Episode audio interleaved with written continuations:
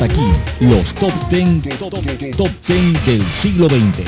Un programa de Omega Estéreo. Omega Estéreo. Omega Estéreo. Omega, Omega Estéreo.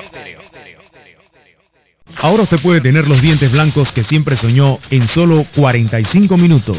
En Balboa Dental Clinic le ofrecemos el sistema de blanqueamiento Zoom 2, utilizado por el Dr. Dorfman en la serie televisiva Extreme Makeover. Balboa Dental Clinic, atención personal y ambiente cordial. Lo espera en su local ubicado en Balboa, diagonal al Nicos Café. Teléfono 228-0338 y el 314-1019. Balboa Dental Clinic.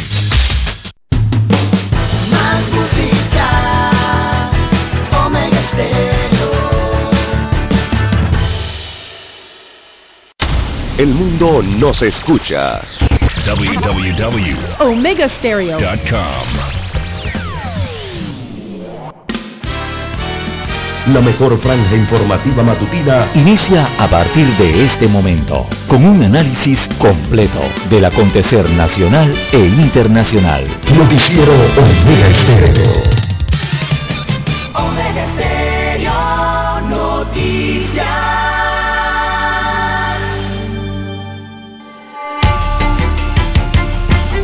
Continuación, los titulares, con los hechos que son noticias hoy.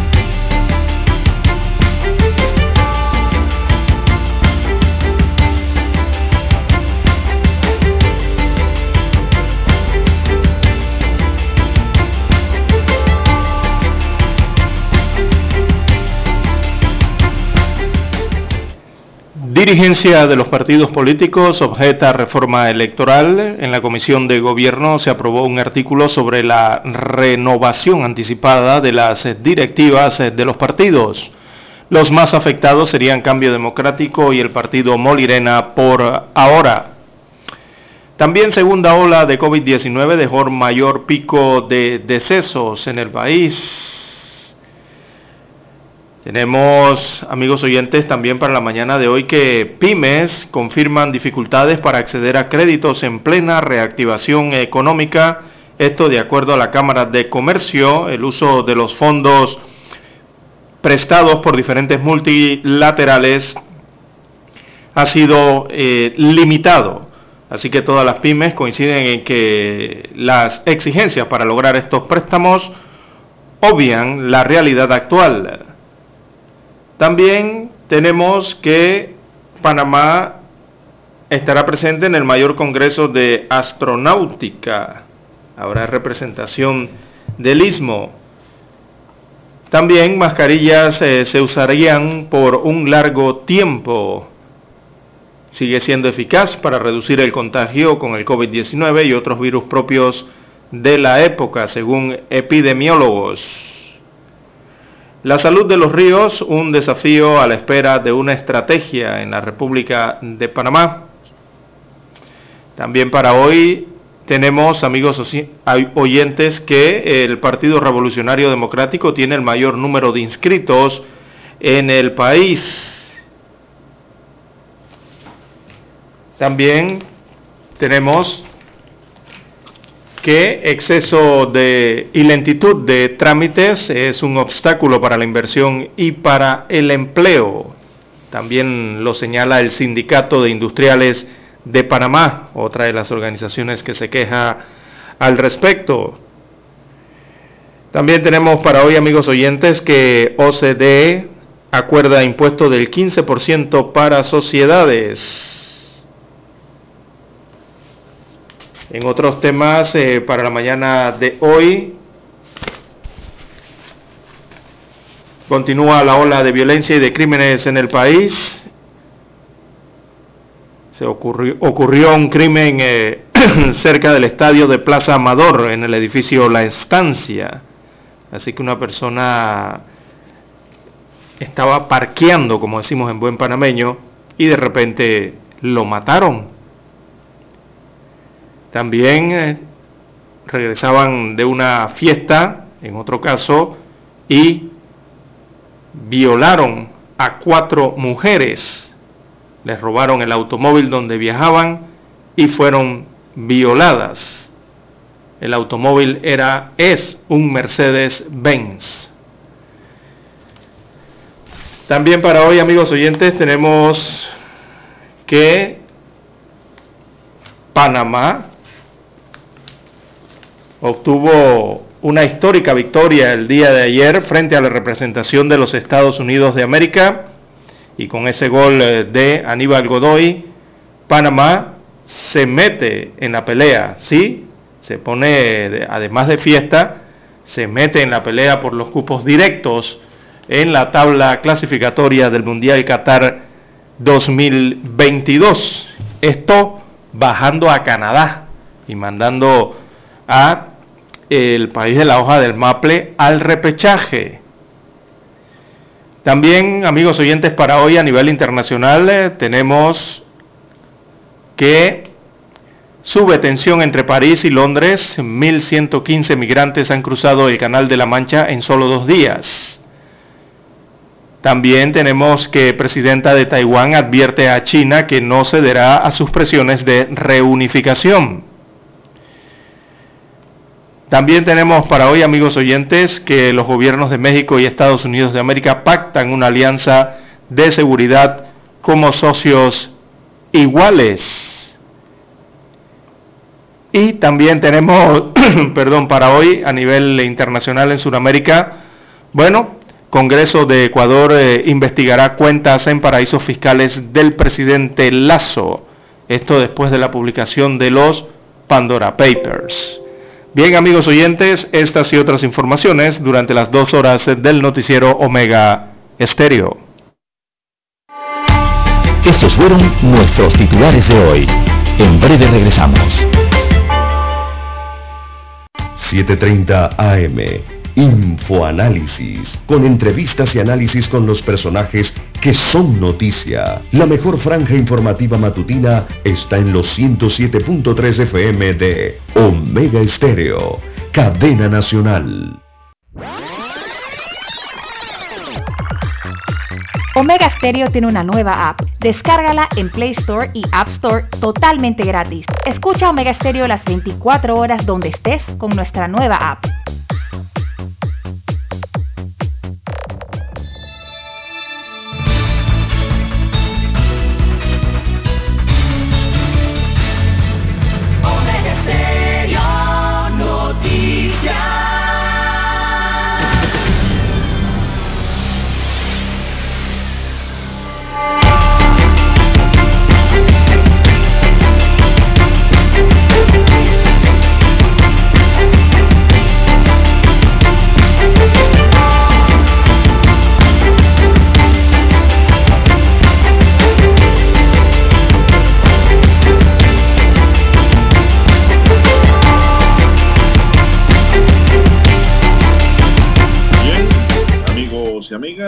Muy buenos días.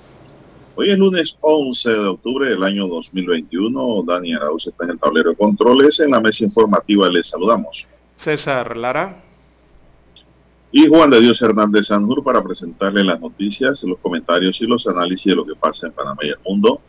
En dos horas de información, iniciando esta jornada como todos los días, con fe y devoción, agradeciendo a Dios Todopoderoso por la oportunidad que nos da de poder compartir esta nueva mañana y de esta forma llegar hacia sus hogares, acompañarles en sus vehículos, en sus lugares de trabajo y donde quiera que usted se encuentre a esta hora de la madrugada. Estamos pidiendo para todos salud, divino tesoro, seguridad y protección, sabiduría y mucha fe. Mi línea directa de comunicación es WhatsApp. Pueden escribir. Es el doble seis catorce catorce cuarenta y cinco. Doble seis catorce catorce cuarenta y cinco. Lara, ¿cuál es su cuenta? Bien, estamos en las redes sociales, en arroba César Lara R, arroba César Lara R, es mi cuenta en la red social Twitter, ahí puede enviar sus mensajes, sus comentarios, denuncias, fotodenuncias, el reporte del tráfico temprano por la mañana. Recuerde la dirección, arroba César Lara, para Twitter también, para Instagram. ¿Cómo amanece para hoy, don Juan de Dios? El lunes 9. Muy bien. Sí, amanecemos bien. Lunes mejor 11 de octubre. Por el resultado de nuestra selección de fútbol. A los que nos gusta el fútbol, pues Hoy amanecemos por lo menos con un decir distinto. No podemos decir como siempre que jugamos como nunca, pero perdemos como siempre. En esta vuelta jugamos como nunca, pero se ganó el juego. Se ganó el juego a punta de presión, ya que la bola no entraba al arco norteamericano. Ahora, ¿cómo vio usted el juego? Bien, don Juan de Dios. Bueno, estuve a punto de ir al estadio, pero al final no, no pude asistir. Eh, pero eh, muy bien, don Juan de Dios, maravilloso. Eh, no, hay que, no hay que darle muchas vueltas a lo que ocurrió anoche con Panamá. maravilloso el partido del día de ayer. debutaron varios en, el encuentro, pero don Juan de Dios, la verdad es que jugaron muy bien. hay que señalar entonces eh, el debut que ha tenido este muchacho Cristian Martínez, eh, don Juan de Dios, un desconocido eh, para muchos aquí en Panamá, pero bueno, a partir de anoche entonces ya este jugador no lo será más. Qué partidazo que hizo anoche. Así que al igual que el número 17, Freddy Góndola también, otro jugador que anoche eh, dejó a muchos eh, contentos entonces con el desempeño de estos nuevos jugadores o estos nuevos nombres. Sumado a lo del Negrito Quintero, como siempre hacendoso y, y hay que sumarle allí a lo que ya conocemos de Godoy, Cooper, Bárcenas, Manotas, Mejía, lo de Fidel Escobar, Murillo y Blackburn y toda la compañía limitada ¿no? que está allí en el equipo de la selección de Panamá. Eh, muy bien la selección, eh, mejor aún el técnico y su equipo que aprendió evidentemente de los errores contra El Salvador y no los volvió a repetir. Así que bueno por eso. Y, don Juan de Dios, usted vio esos dos tiros de esquina que iban para gol olímpico. Muy buenos eh, esos tiros también. Así que eh, la selección anoche con un buen desempeño de verdad, eh, esperemos que se mantenga así y que continúe aumentando el desempeño, que es lo que queremos en esta eliminatoria. la victoria de anoche, don Juan de Dios ya mete a Panamá en la pelea. Estaba allí en, el área ¿no? del repechaje, pero ahora sí estamos ya directo en la pelea por los tres boletos para el Mundial, los boletos directos me refiero, para el Mundial Qatar 2022. Este juego que viene con Canadá es muy decisivo para la selección nacional. Claro, cómo no, don Juan de Dios. Porque precisamente va a chocar con el que está... Con el que, el que acaba de bajar. Esa tercera casilla. Exacto. O sea, Panamá lo que hizo ayer fue que bajó a Canadá del boleto directo. Con esa victoria ante los Estados Unidos de América, eh, Panamá se fue al tercer lugar y bajó a Canadá de ese tercer lugar que tenía y lo mandó para el repechaje. Así que ese partido del miércoles más que interesante, don Juan de Dios, ¿verdad? Sí, señor. Ese partido Panamá lo tiene que ir a ganar a como dé lugar. Así es, porque hay otro que está acechando muy cerca allí, eh, que es Costa Rica. Y esos son los dos. Eh, es que eso va a ser lo interesante eh, de este partido, ¿no? después de lo ya expresado, el triunfo, bueno, de lo histórico que ha sido para los panameños ante los estadounidenses, fantástica victoria que ahora, repito, mete a Panamá en la pelea por los cupos directos al Mundial de Qatar y de paso manda a Canadá al repechaje. Así que ese partido entre ambos de este miércoles allá en el BNO Field de Toronto estará, echará, echará más que chispas, don Juan de Dios, ya que prácticamente Canadá, y yo también metería a Costa Rica, eh, intentarán bajar no simplemente a Panamá, sino que intentarán bajar a los Estados Unidos de América del segundo y del tercer lugar de la tabla. O caso contrario, Panamá y Estados Unidos también podrían alejarse más en las posiciones si obtienen victorias precisamente ante Canadá, Panamá va ante Canadá y recordemos que los Estados Unidos va ante Costa Rica y Costa Rica ya tiene seis puntos. Así que... ¿Cómo, nos, hace falta ese juego que se perdió con El Salvador? Oh, don Juan de Dios, eh, enorme. Y el, mismo empate contra Costa Rica también, ¿no? Sí. Pero principalmente ese del Salvador. estuviéramos arriba con 11 puntos, compartiendo el primer lugar de la Cuidado tabla. que estuviéramos en el primer lugar. ¿ah? Exactamente. Cuidadito. Así, no, es que serían 11 puntos. Estaríamos con México. Así que esa disputa, eh, eh, así se está disputando entonces la, la octagonal de la CONCACAF rumbo al Mundial Qatar 2022. Este es el Mundial de la FIFA y por eso cada punto es importante, ¿no? Y cada victoria es un paso adelante y también es un paso importante en esta tercera ronda. Eh, así que Yo don no sé, Lara, aquí esos muchachos, esos muchachos ayer estaban inspirados ¿Cómo con no? ese Sí. estadio lleno, que Estados Unidos se achicó. Yo creo que ha sido el peor juego que han tenido los norteamericanos, su primera derrota en estas eliminatorias. Sí, exacto. Pero no solo eso, sino que en el partido Panamá los arrolló. Sí, como no. Todos los inspiración. tiempos. Los arrolló y de manera increíble. Ese no parecía mi Panamá, el que jugaba anoche.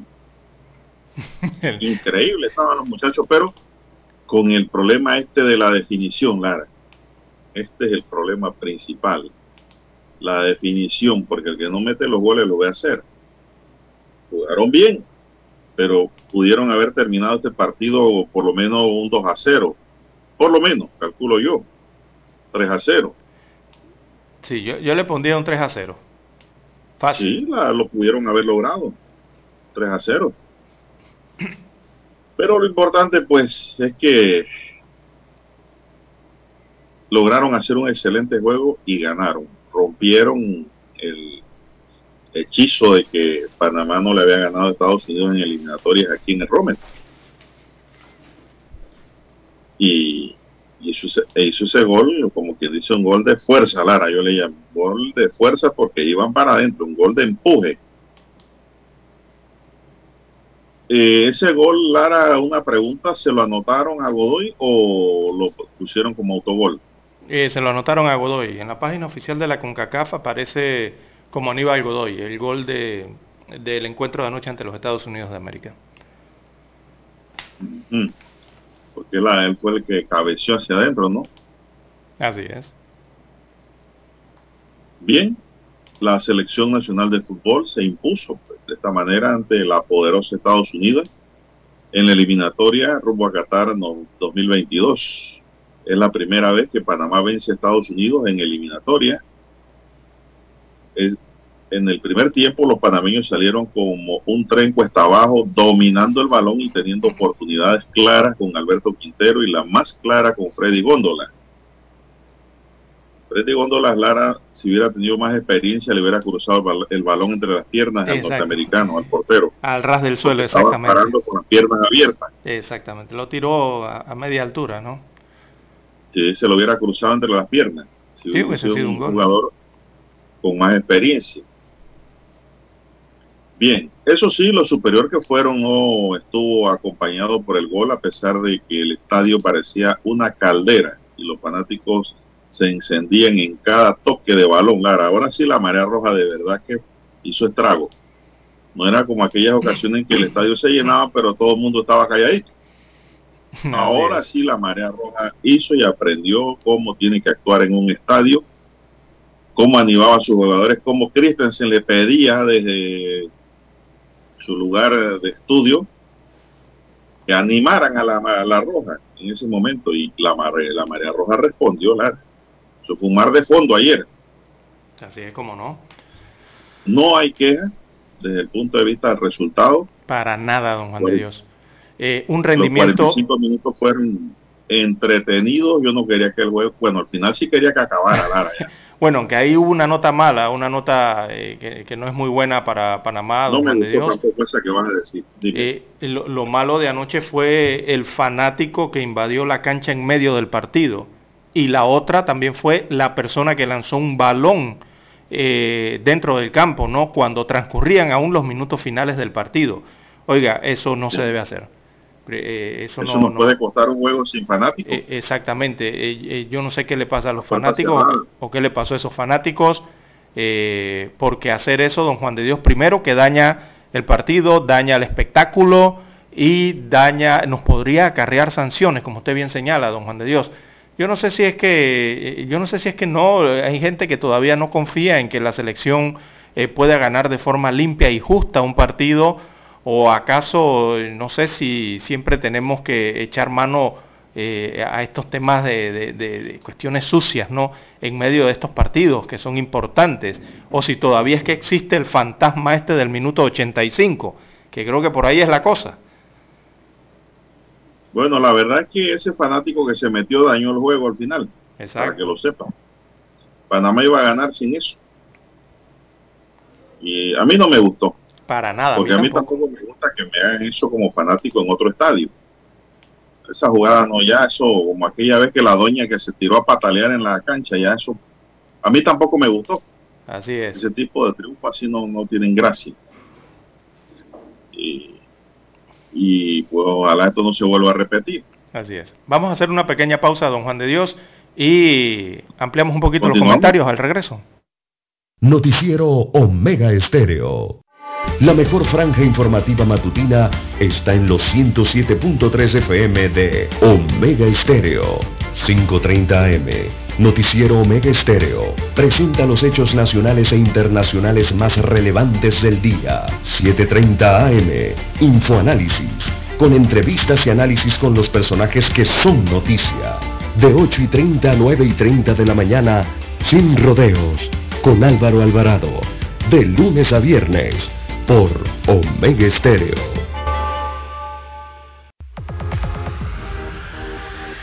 Omega Stereo tiene una nueva app. Descárgala en Play Store y App Store totalmente gratis.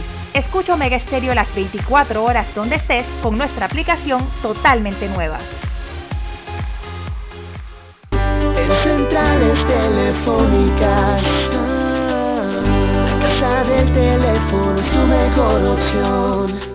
Te asesoramos y ofrecemos buena atención con años de experiencia trabajando para ti. La casa del teléfono, ubicados en ya Brasil y lista hermosa. La casa del teléfono, líder de telecomunicaciones. La casa del teléfono, distribuidores de Panasonic. Ven a visitarnos. La casa del teléfono 229-0465 lsdtcorp.com Distribuidor autorizado Panasonic para anunciarse en Omega Estéreo, marque el 269-2237.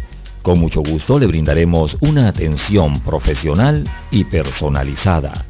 Su publicidad en Omega Estéreo. La escucharán de costa a costa y frontera a frontera. Contáctenos 269-2237. Gracias.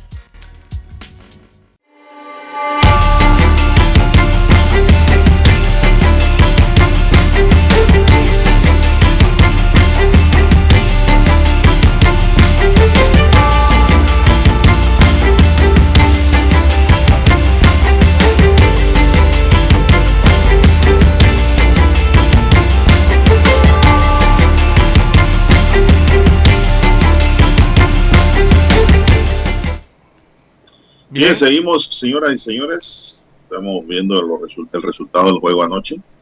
Bien, los 45 minutos fueron muy entretenidos, Lara, por un Panamá bien concentrado, evitando las oportunidades al rival al tener posesión de la esférica en un 56%. Además, lograron un 83% de precisión de los pases. Eso es muy bueno. Con el marcador 0-0 se fueron al camerino pero al volver llegaría la anotación de los panameños por intermedio de Aníbal Godoy, de un cabezazo a los 54 minutos. De ahí Panamá se concentró para defender la ventaja, dominando la pelota y poniendo alma, vida y corazón por esos tres puntos. Con ese resultado, los dirigidos por el danés Thomas Christiansen llegan a ocho puntos en este complicado camino. Yo me siento feliz por los tres puntos. El gol lo puede meter cualquiera. Creo el grupo es lo primordial. Comenzó Godoy a la prensa después del partido. El fútbol de nosotros, el que hemos venido haciendo durante el último, los últimos cuatro partidos, lo dijimos, lo es del Salvador, del Salvador. Lo del Salvador fue un accidente, dice. No pudimos mostrar nuestro fútbol Hoy el equipo tuvo personalidad en manejo de balón, posesión y sacamos el partido, agrego. El próximo encuentro es el miércoles 13 a las 7 de la noche en Toronto, César. Así es. Desde deseamos suerte al Océano Nacional que viajará a Canadá bien temprano hoy. Así es, don Juan de Dios. Y eh, bueno, en esto hay que hablar de los rendimientos de los equipos, don Juan de Dios. Eh, recordemos que ayer eh, perdió los Estados Unidos, empató, perdió Honduras también el día de ayer, perdió El Salvador y Jamaica empató con Canadá. ¿Verdad? Ayer los que obtuvieron puntos fueron Costa Rica, Panamá, México, que le ganó a Honduras y el otro fue un empate entonces. Así que eso entonces coloca de tercero a Panamá en la tabla de clasificación. El segundo está los Estados Unidos, eh, con igual cantidad de puntos que Panamá, hay que decirlo. Lo único es que por la diferencia de goles, los Estados Unidos eh, se coloca en la segunda posición, pero tienen 8 puntos también, igual que Panamá. Eh, México está en la primera posición, ¿no? Con 11 puntos. Y en el repechaje, en la cuarta posición, se encuentra Canadá que tiene 7 puntos hasta el momento. Eh, de quinto está eh, Costa Rica, que ya tiene 6 puntos, ha mejorado muchísimo con esa eh, victoria anoche ante El Salvador. Y de ahí entonces viene El Salvador con 5 puntos, al haber caído en, San José. Honduras, que este mejor, mejor que complicado. Mejor que, los ticos le ganaron al Salvador. Como no, sí. Si no tuvieran 8 puntos también. Exacto. Eh, y, empezaron ganando el juego. Sí. Y Honduras entonces está en la séptima posición, don Juan de Dios, que se han complicado de verdad Honduras. Tres puntos nada más tienen en la tabla de posiciones. Eh, y bueno, Jamaica que está con un punto en el fondo de la tabla. Eh, del rendimiento le hablamos después de escuchar las gloriosas notas del himno nacional.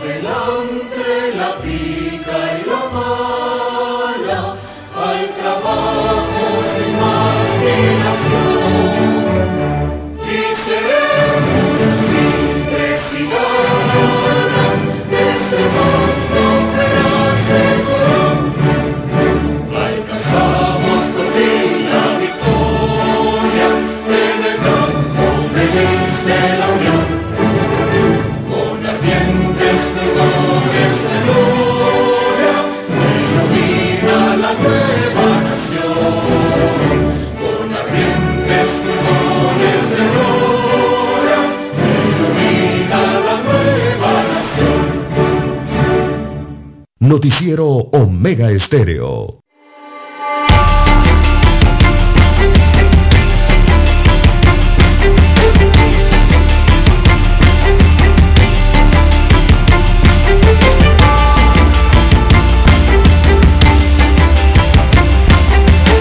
Bien, las 6.4, 6.4 minutos eh, de la mañana en todo el territorio nacional.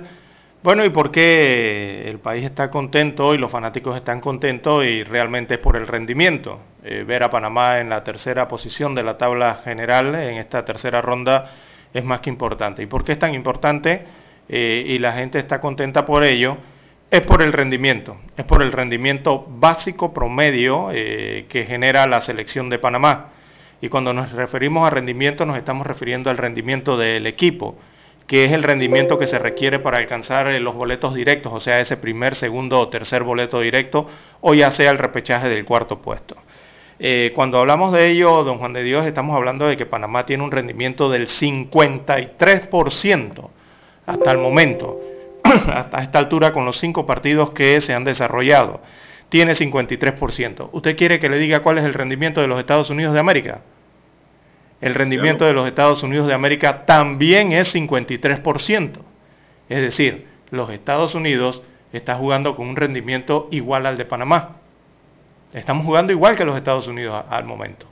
O Estados Unidos lo está haciendo igual que Panamá. Para obtener eh, eh, los boletos al Mundial, eh, don Juan de Dios, recordemos que son 14 partidos los que hay que jugar y cada uno entrega tres puntos, lo que es igual a 42 puntos en total disponibles en la eliminatoria. En cinco fechas ya Panamá tiene ocho de esos eh, puntos, ¿verdad? Y con ello eh, en los cinco partidos tiene un rendimiento del 53%. ¿Cuánto requiere para eh, obtener uno de esos tres boletos? Por lo menos el tercero. Vamos a hablar del más bajo, ¿no? ¿Cuánto requiere Panamá? Panamá requiere alcanzar 21 puntos en la tabla ya tiene 8, pero requiere alcanzar 21 puntos para obtener uno de esos boletos o mantener el equivalente del 50% de rendimiento como equipo. Si el país mantiene ese 50% de rendimiento, seguramente va a obtener, eh, podría obtener el tercer boleto. Si aumenta su rendimiento, por supuesto que puede optar por el segundo y hasta por el primer boleto, porque todavía eh, matemáticamente, don Juan de Dios, a esta altura, eh, los ocho equipos tienen opciones para los boletos directos. Eh, hay unos que tienen menos posibilidades, como Jamaica, hay unos que se han complicado y están ya marcando casi rojo, rojo como, si, como lo es la selección de Honduras, pero aún así matemáticamente tienen las posibilidades. así que veamos la tabla para explicárselo mejor, o sea, qué es lo mínimo que necesita cada equipo para asegurarse uno de los boletos al Mundial. Por ejemplo, México que está de primero en la tabla. México requiere obtener 10 puntos más eh, para obtener un boleto para el Mundial. Es decir, la selección mexicana necesita ganar al menos cuatro juegos más y empatar uno de los nueve juegos que tiene pendientes. Recordemos que faltan nueve juegos. Si México gana cuatro juegos y empata uno, obtiene un boleto directo eh, para el Mundial. Eh, así está México en este caso, ¿no? Eh, entonces, ¿qué es lo que necesita Panamá? Panamá necesita conseguir 13 puntos más, ¿verdad? 13 puntos más de los 27 que aún hay en disputa. Eso significa que debe sostener por lo menos el actual rendimiento que tiene, para llegar al Mundial. Claro que si lo mejora, mejora el rendimiento, eso haría más accesible el Mundial, ¿no? Así que actualmente Panamá mantiene un rendimiento del 53%, no puede bajar del, de entre el 48 al 50%, no debe bajar, el, rendimiento debe ser eh, mayor para clasificar a Qatar. Es decir, eh, podríamos decir que estamos eh, allí en el límite, ¿no? Que no podemos desmejorar más y lo que debemos es mejorar un poco o un poco más y, no estar pensando entonces, para no estar pensando al final en esos sustos que siempre eh, nos ocurren en, esto, en estas clasificaciones. Así que Panamá, eh, la situación de Panamá es eh, en la actualidad le ocurre casi lo mismo que a los Estados Unidos, tiene la misma cantidad de puntos, partidos ganados, empatados y perdidos. Así que, bueno, don Juan de Dios, Panamá lo que necesita, eh, la selección necesita ganar al menos cuatro juegos más y empatar otro de los nueve que, que le restan. También si uno juega con las fórmulas allí, Panamá eh, puede perder quizás hasta dos encuentros. Claro, ganando esos cuatro, ganando cuatro de los nueve. Puede perder hasta cuatro. Si gana cuatro de los nueve restantes, aunque no es la idea, ¿no? Hay que salir es a ganar. Eh, también podría ganar tres partidos y empatar cuatro.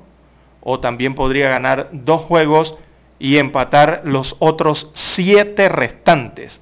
Pero bueno, lo mejor sería salir a ganar y a asegurar eh, los puestos, porque hay muchas fórmulas que pueden eh, combinarse aquí en esto para ganar uno de los boletos al Mundial. Este Adelante. Faltan muchos juegos, Lara, para sí, claro, hacer combinación. Si faltaran dos o tres partidos, sería más fácil. Esto está todavía complicado. Así es, hay que seguir eh, positivo y esperando buenos resultados. Y los muchachos tienen que seguir concentrados. Lo que me gustó de esto fue de que el, la derrota con El Salvador no les afectó emocionalmente.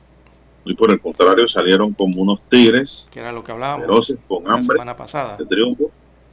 Y lograron, pues, esa victoria anoche para mí el, jugador más importante de los norteamericanos anoche fue el portero, Lara.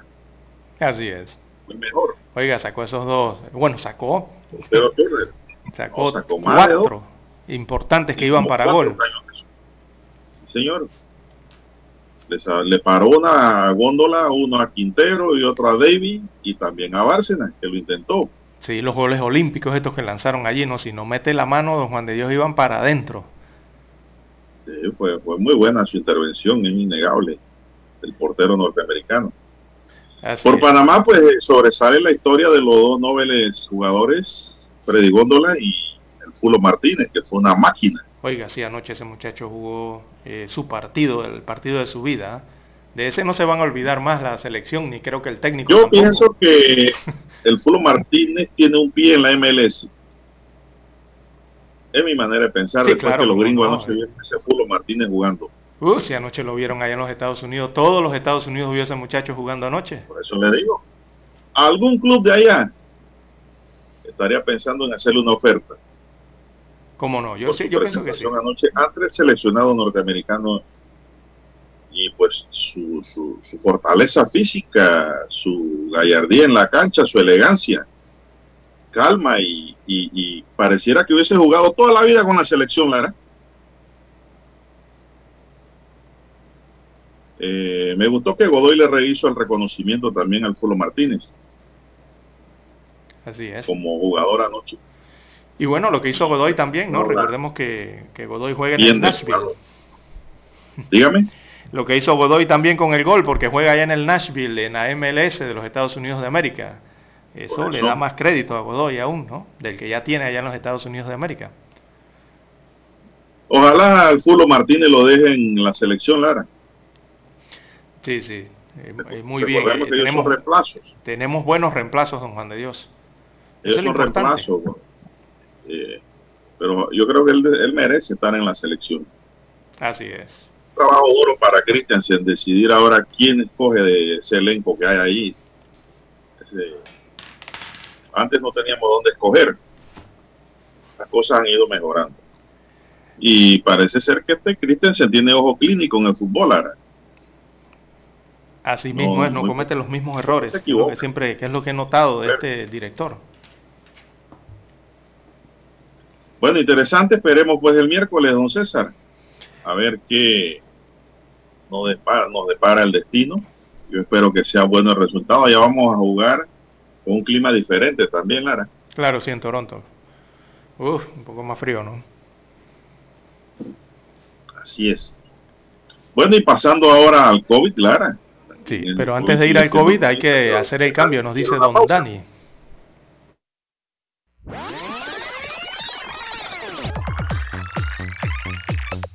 Omega Stereo tiene una nueva app. Descárgala en Play Store y App Store totalmente gratis. Escucha Omega Stereo las 24 horas donde estés con nuestra aplicación 100% renovada.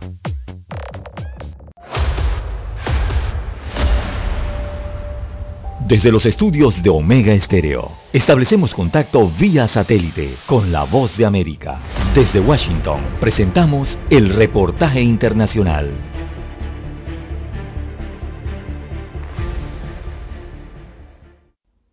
Estados Unidos comienza a sentir cierto alivio en el marco de la pandemia del COVID-19 y es que desde hace varias semanas la curva de fallecidos y nuevos contagiados muestra una tendencia descendente, algo que las autoridades sanitarias aseguran está relacionado con el reciente incremento en el número de vacunaciones. En este contexto, varios políticos estadounidenses defienden los mandatos de vacunación impuestos a nivel nacional por el presidente Joe Biden y que, por ejemplo, obligan a todos los trabajadores federales a estar inmunizados contra el COVID-19. Los datos muestran que desde la entrada en vigor de estas medidas, la tasa de no vacunados descendió drásticamente de 90 millones a los 67 millones actuales que continúan escépticos a recibir el antídoto. Siguiendo este particular enfoque, el mandatario estadounidense visitó Chicago, donde se dirigió específicamente a los empresarios y les animó a establecer requisitos similares.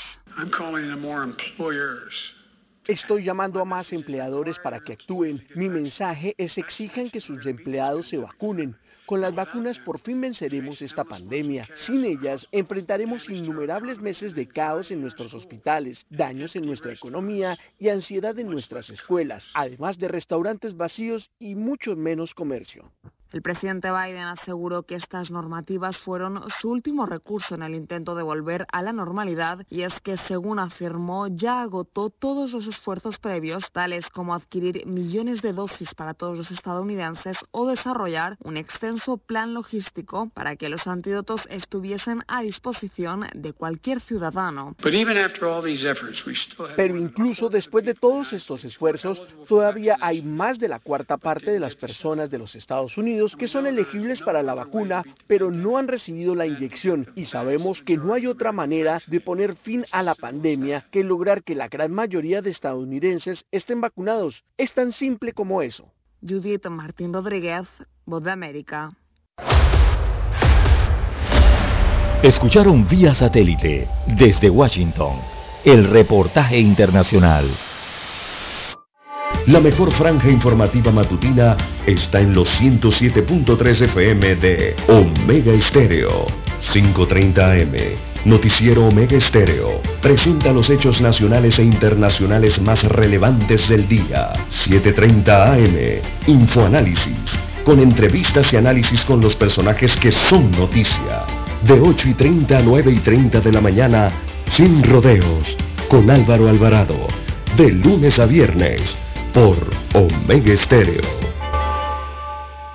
Somos Omega Estéreo. 40 años siendo la cadena nacional en FM Estéreo, pionera en Panamá.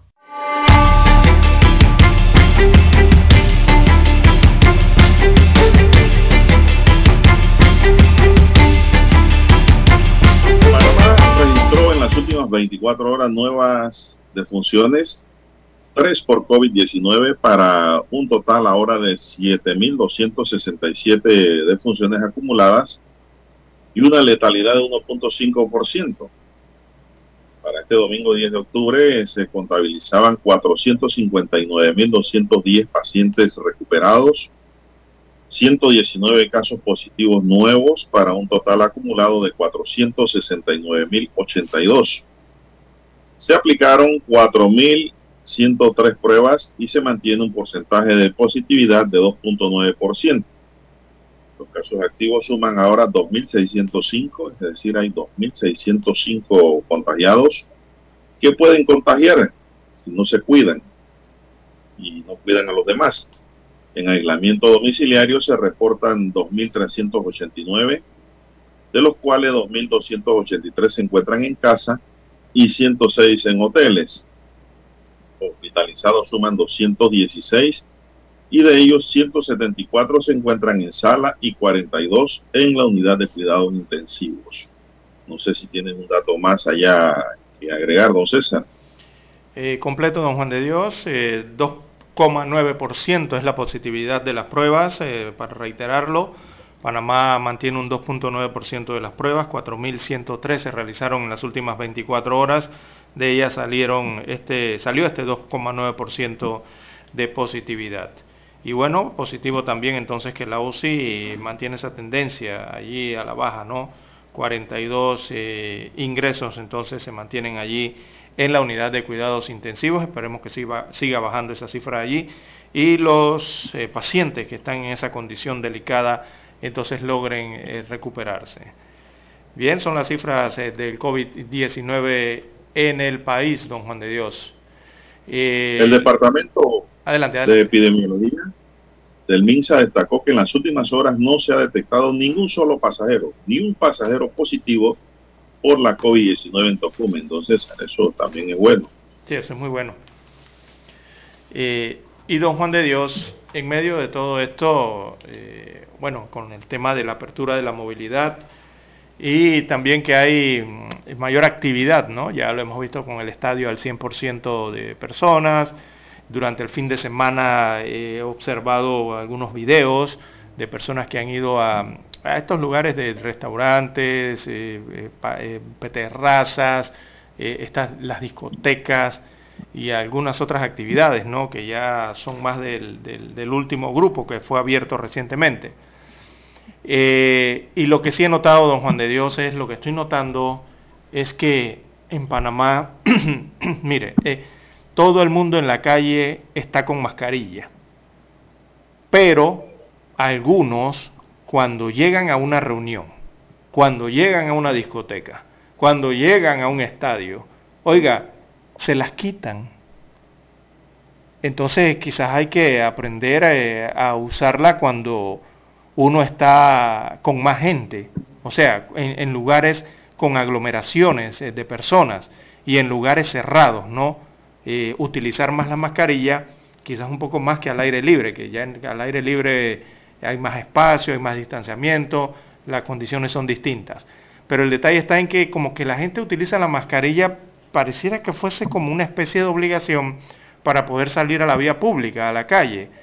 Eh, y la tienen colocada cuando están en la vía pública o en la calle. Pero cuando llegan al lugar de destino, se la quitan se la quitan en el momento en que más la necesitan, que es cuando van a hablar o están en presencia de más personas y, de menos distanciamiento social. Entonces yo creo que hay que tener eh, un poquito más eh, de conciencia en ese sentido, ¿no? Hay que recordar que todavía tenemos que ir viendo cómo se comporta el virus en la medida que avanza o concluye la vacunación, o sea, en la medida en que tenemos más población vacunada, todavía tenemos que ver cómo evoluciona el virus allí frente a esa situación. Así que personalmente considero que, la población debería tener más conciencia o una conciencia más clara de que no debe o no puede abandonar la mascarilla todavía. Yo creo que aquí todavía no se han eh, presentado un rebrote en Panamá porque nosotros no cometimos el mismo error que cometieron otros países. Se acuerda que los países comenzaron a quitar las mascarillas y les cayeron los rebrotes de una vez, y rebrotes enormes, ¿ah? no fueron rebrotes de 5 ni de 10 personas, fueron de miles. Entonces, eh, eh, nosotros en Panamá no quitamos la mascarilla, no cometimos ese error que esos otros países al quitar el uso obligatorio eh, de esta medida de prevención, que es muy importante en medio de esta pandemia. Así que hay que mantener la conciencia, no hay que olvidar que hay que usar la mascarilla. Y yo creo que, don Juan de Dios, la mascarilla se va a tener que utilizar por mucho tiempo en Panamá.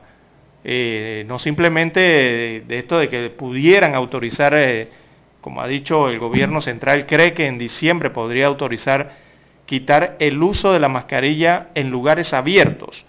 Pero yo creo que más allá de no usarla en lugares abiertos, eh, tendremos que seguir usándola en el año 2022 a ver cómo, o cómo termina de, evolucionar la epidemia, porque estamos transitando en medio de ella todavía y todavía faltan muchos estudios respecto a ella y respecto a la vacunación. Bueno, ya la OMS habló, Lara, el fin de semana y dijo que el tema del COVID hay que aplicar ahora la teoría en la selección de las especies de Darwin decir, la de supervivencia. Exactamente. Donde los más fuertes son los que van a sobrevivir. Y esa ha sido la historia que nos ha dejado el COVID. Hay gente de todas las edades fallecidas, pero indican que sus organismos no tenían la fortaleza necesaria, no tenían eh, los anticuerpos necesarios para enfrentar al virus. Exactamente. Recordemos que al principio no había, no había ningún tipo de medicamento que suministrar y todo el mundo estaba lo que dijera la farmacia del cuerpo. Y ahí pues muchos se nos fueron. Pero, como decía la abuela Lara, no busque lo que está quieto hay que seguir usando la mascarilla. Veo lo que usted dice es cierto, he entrado al restaurante, la gente llega y se sienta, piden y apenas piden se quitan la mascarilla. ¿Por qué no esperan que llegue el pedido? Exactamente. entonces comer y volverse a poner su mascarilla. Vio el estadio, los estadios de béisbol, parte del estadio de fútbol anoche. la gente cree que ya el COVID aquí se fue. Y no, aquí todavía estamos luchando para bajar del nivel de pandemia ese COVID-19 y convertir ese COVID en una, em, e, en una enfermedad endémica en el país, con la cual, aunque baje de nivel la endémica, todavía tendremos que seguir luchando con eso. Y es como usted dice, eh, será una de las enfermedades más que va a seguir circulando, o un virus más de lo que va a seguir circulando en el país eh, posterior al año 2022 eh, pero hay que seguir cuidándose porque si no nos pasa lo de Darwin, lo que usted bien señala de la teoría de Darwin, ¿no? Sí, es una teoría que ha sido abordada por la Organización Mundial de la Salud el fin de semana. Hay un informe de ellos que habla al respecto. Eh, en horas de la mañana, bueno, sí, esto voy a, a, Lara, manténgase ahí en línea, que voy a tratar de conseguir ese informe, muy importante, por cierto, para leérselo a los amigos oyentes que no han tenido la oportunidad de leerlo. Así que yo les reitero, mientras usted busca allá, don Juan de Dios, les reitero que, eh, oiga, hay que usar la mascarilla. y la mascarilla no debe dejar de utilizarse. No se ha autorizado todavía en Panamá que no se utilice. Mire, y, y, hay que utilizarla, eh, en, no ha dejado de utilizarse, de utilizarse en todos los momentos de la pandemia, aun cuando los indicadores han sido mejores como los que tenemos hoy día, ¿no? Y con el avance de la vacunación. Así que esa es otra herramienta importante. Hay que mantener el uso adecuado de la mascarilla, amigos la oyentes. Adelante. La Organización Mundial de la Salud declara COVID-19 infección endémica. Exacto. Hoy después de varios meses. Hoy después de varios meses de lucha contra el virus COVID-19, la OMS, la Organización Mundial de la Salud, ha declarado al virus como una infección endémica, dándonos a entender que será parte de nuestro día a día, como el catarro común, VIH, varicela y muchas otras. Influenza, Estamos ante una selección natural, como bien mencionaban nuestros antepasados Darwin y Wallace. Tristemente, quien no se adapte, Lara, morirá, dice la OMS. Los más fuertes sobrevivirán, perderemos amigos, familiares y tendremos que afrontar la situación. Sin embargo, la vida sigue. En los próximos días habrá reapertura en las actividades económicas, los casos no cesarán e incluso habrán contagios masivos, dice la OMS. Así que aconseja mejorar la calidad de vida, hay que cuidar el cuerpo, alimentarse sanamente, ser más limpio y sano en todo aspecto. Hay que evitar vicios, hay que hacer ejercicios para poder enfrentar esta situación. Ello no nos garantiza salvarnos al 100%, pero nos da mayor posibilidad de afrontarlo. Es hora de cuidarnos, subir defensa y el sistema inmune, dice la propia Organización Mundial de la Salud, Lara. Así es. Eso es lo que esta semana publicaron. Sí, y es la noticia, o sea, la están declarando de pandemia, la están bajando endémica, ¿no? La, este, este virus eh, endémico ya es de circulación, como cualquier otro virus que tenemos, hemos tenido históricamente en el mundo o en el país. Entonces nos está diciendo la OMS que hay que seguir manteniendo lo que les estamos señalando, el tema de la prudencia y el tema del autocuidado, ¿ya? Con las medidas de lavado de manos, eh, cuidar mejor el cuerpo, alimentarse mejor, como usted bien señala. Eh, el tema de la mascarilla por ahora, hay que mantenerlo. Eh, y el tema, otro clave también que tiene que ver con la vacunación, ¿verdad? Y los avances que se han tenido con la vacunación. Y algún otro tipo de medidas adicionales, ¿no? que seguramente quedarán por algún periodo más producto de esta pandemia que ha vivido el mundo que seguirse cuidando, ese es el mensaje. Así es, está clarito. Se lo, nos lo han dicho. Bien, vamos a una pausa, dice don Daniel. Vamos a la pausa pues. Infoanálisis. De lunes a viernes, de 7 y 30 a 8 y 30 de la mañana por los 107.3 FM de Omega Estéreo. Con Guillermo Antonio Adames, Rubén Darío Murgas y Milton Enríquez. Infoanálisis, el programa para gente inteligente como usted.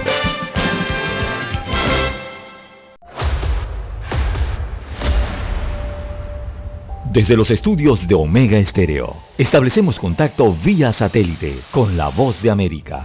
Desde Washington, presentamos el reportaje internacional.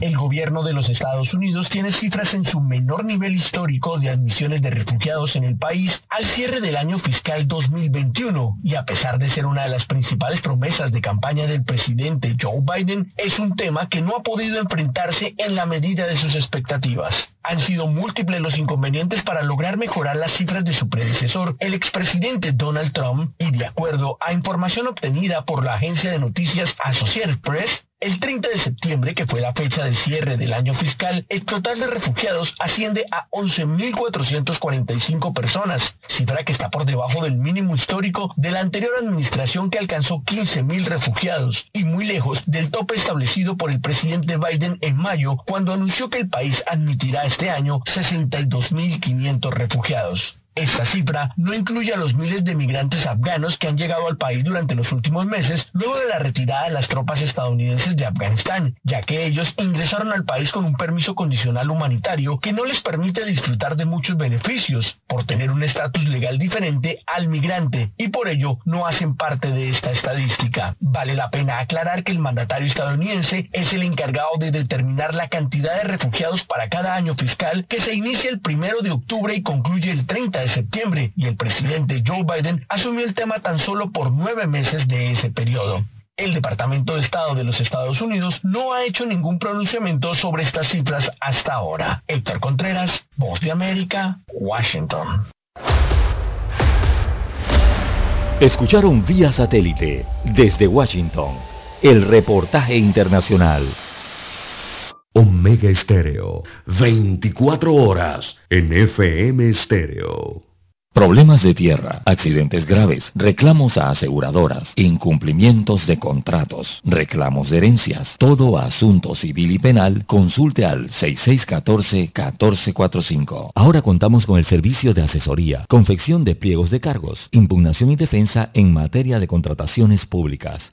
6614-1445. Licenciados Juan de Dios Hernández Sanjur y Belkis Hernández Díaz.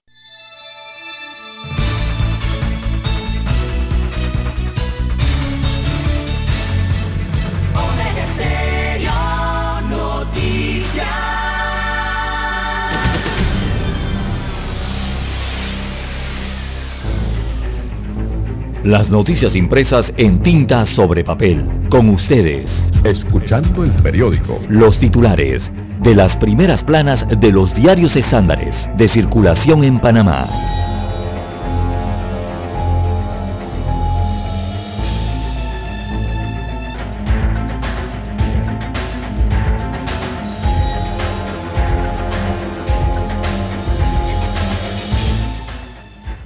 Bien, amigos oyentes, el diario La Prensa titula para este lunes 11 de octubre del año 2021, reformas consolidan el fuero penal electoral.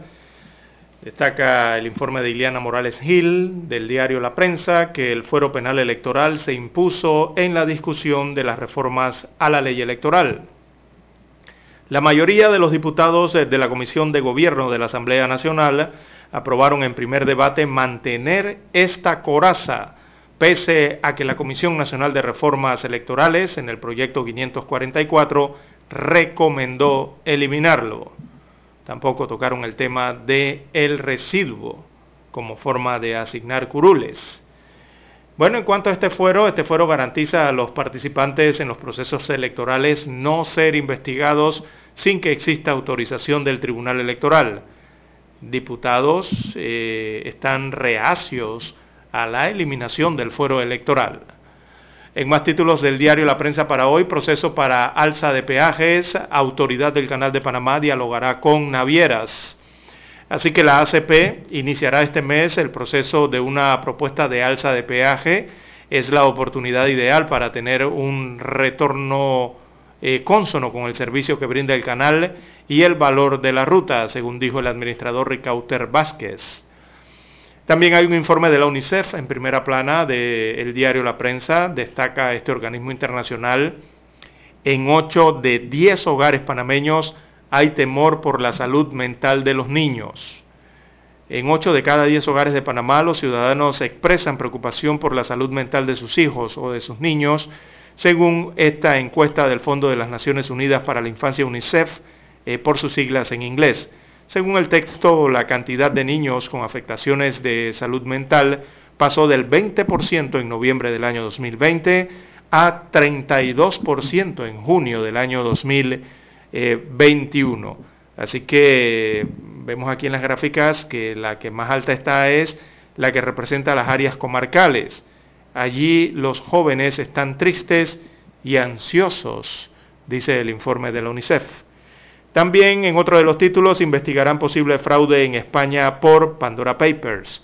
Así que son secuelas. Eh, las autoridades tributarias españolas pidieron a los medios El País y también al periódico La Sexta colaboración para recabar la documentación contenida en los Pandora Papers a fin de investigar la existencia de fraude. Se trata de información filtrada de 14 firmas de abogados especializadas en crear offshore a nivel mundial. Bueno, entonces hay que ver allí cómo fue esta información, si esta información es eh, obtenida de forma legal o ilegal. Bien, Panamá gestiona compras eh, de más vacunas para el próximo año, así que el Ministerio de Salud comprará por un monto de 45 millones eh, 15.750 dólares, un total de 3 millones 1.050 dosis adicionales eh, de la vacuna contra la enfermedad de la COVID-19. Esto se lo comprarán a la farmacéutica Pfizer BioNTech eh, con la eh, finalidad de continuar el proceso de vacunación de la población en el año 2020. Así que harán la compra a este dúo farmacéutico, que es norteamericano y alemán. ¿no? Bien, en el tema de economía, la prensa titula para hoy, Metro publica licitación para el aseo y limpieza de la línea 2. También en panorama, Estados Unidos de América y Panamá tratarán tema migratorio. Además, Cámara de Comercio pide acceso rápido a financiamiento. Se están refiriendo ahí al tema de las pymes, que señalan las pymes eh, tienen problemas para acceder a los recursos en medio de esta pandemia. También en la sección Vivir Más eh, hay una investigación. Esta investigación advierte aumento de lianas en los bosques tropicales. También para hoy el diario La Prensa eh, tiene como principal fotografía, no podría ser otra que la captada en el estadio Rommel Fernández Gutiérrez, en el corregimiento de Juan Díaz, en el distrito de Panamá. Así que la titulan Panamá vence a Estados Unidos de, América. Con un gol de Aníbal Godoy, la selección de Panamá se impuso 1-0 a Estados Unidos de América en el estadio Rommel Fernández en partido de las eliminatorias de la CONCACAF para Qatar 2022. En esta octagonal eh, se disputan tres boletos directos y la posibilidad de un repechaje para participar en la Copa Mundial de Fútbol de la FIFA, a celebrarse entre el 21 de noviembre y el 18 de diciembre del próximo año allá en el país árabe. Así que en la gráfica se observa Aníbal Godoy disputando eh, el balón con el 9, frente al 9 allí de los Estados Unidos eh, de América. Así que Panamá se ubica ahora en los puestos de boletos directos eh, para el Mundial, por lo menos hasta el día de hoy. Bien, son los títulos que tiene el diario La Prensa para este lunes 11 de octubre. Pasamos ahora a los títulos que muestra en portada el diario La Estrella de Panamá. Autoridades de bastimento dan su respaldo a tres cruces de oro en conflicto de tierra. Tres Cruces de Oro señaló que tienen permiso de ingeniería municipal de delinear la finca y construir una cerca para evitar intrusos. Y eso lo tenemos porque hemos acreditado todos los documentos legales de la titularidad. Cámara de Comercio pide al gobierno facilitar acceso a créditos para las pymes. Panamá impone su localidad 1-0 sobre Estados Unidos. En otro titular, la decana nos dice Ángel Arcia y el impulso de la educación especial en Panamá. Un incremento de salario mínimo empujaría el desempleo, la inflación y la informalidad, dicen empresarios. A ver qué dicen los sindicatos. Legislativo afirma que reforma fortalece el proceso democrático. Designación de magistrados del Tribunal administrativo tributario se dio en apego a la ley, dice el ministro Alexander. Panamá registra tres nuevas defunciones por COVID-19, se detectan 119 casos positivos nuevos. Acuerdo histórico para la fiscalidad global de las grandes empresas. La economía cubana busca oxigenarse en las MIPIMES la Codeco detecta irregularidades en Agua Dulce y en Chitré. Reparten multas y eso está bien. También tenemos para hoy en los deportes el primer título santeño, una historia de pasión y esfuerzo, refiriéndose al béisbol, un reportaje Así es. Preparado por alguien que sabe de béisbol, que es Domingo Mingo Castillo. También los dominicanos, Guerrero, Tati y Soto, finalistas al premio Han Aaron. Otros titulares para la, la fecha. Nos dice que el turismo en República Dominicana supera los niveles de prepandemia. Señoras y señores, estos son los titulares que hoy nos brinda de su primera plana el diario La Estrella de Panamá y concluimos así con la lectura de los titulares correspondientes a la fecha. Hasta aquí, escuchando el periódico. Las noticias de primera plana, impresas en tinta sobre papel. 7.30 AM Infoanálisis, con entrevistas y análisis con los personajes que son noticia. La mejor franja informativa matutina está en los 107.3 FM de Omega Estéreo, cadena nacional. Para anunciarse en Omega Estéreo, marque el 269-2237. Con mucho gusto le brindaremos una atención profesional y personalizada. Su publicidad en Omega Estéreo la escucharán de costa a costa y frontera a frontera.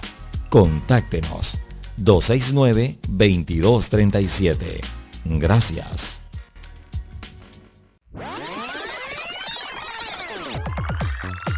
Omega Stereo tiene una nueva app. Descárgala en Play Store y App Store totalmente gratis. Escucha Omega Stereo las 24 horas donde estés con nuestra nueva app. Omega Estéreo, 40 años de innovación.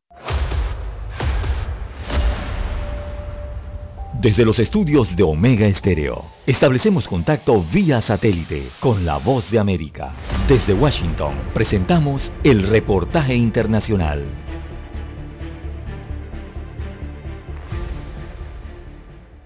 El gobierno argentino logró que el 51% de la población pueda tener el esquema completo de dos vacunas para controlar la expansión del COVID-19. De esta manera, por primera vez desde el inicio de la pandemia, los casos han descendido drásticamente y en la última semana se registraron 1.137 casos nuevos, la menor cifra en 16 meses. El jefe de gabinete de ministros de la Nación, Juan Mansur, dijo que el objetivo es iniciar la vacunación de los menores de edad entre 3 a 11 años y completar el de los adultos. Vamos obviamente flexibilizando las distintas eh, actividades, apelando a toda la responsabilidad social. La pandemia hizo que creciera el desempleo, la inflación, la pobreza y la actividad económica se frenara a índices similares a la peor crisis económica que sufrió la Argentina en 2001. Esteban Barbieri, comerciante del rubro gastronómico, muestra su optimismo en esta nueva etapa. No, muchísimo, muchísimo. La pasamos bastante bravo, mal. Eh, fueron varios meses que casi, casi no pudimos abrir más el negocio, pero eh, el poquito de trabajo que hubo lo pudimos mantener. Sí, sí, gracias a Dios está levantando. Argentina progresivamente va abriendo sus fronteras terrestres, marítimas y aéreas. A partir del 19 de octubre se levantarán los cupos a las compañías aerocomerciales que llegan desde todo el mundo, señala Juan Manuel Serrano, representante del ente de turismo de Mendoza. Obviamente el PCR negativo, el esquema de vacunación completo, la realización del test de antígeno al momento de eh, ingresar al país, que de esa forma podrían eh, o pueden eh, evitar realizar el aislamiento. La variante Delta no impactó hasta el momento en el inicio de la estación de primavera. Juan Ignacio González Prieto, Voz de América, Buenos Aires, Argentina. Escucharon vía satélite desde Washington el reportaje internacional. Omega Estéreo, 24 horas en FM Estéreo. Es momento de adentrarnos al mar de la información. Este es el resultado de nuestra navegación por las noticias internacionales más importantes en este momento.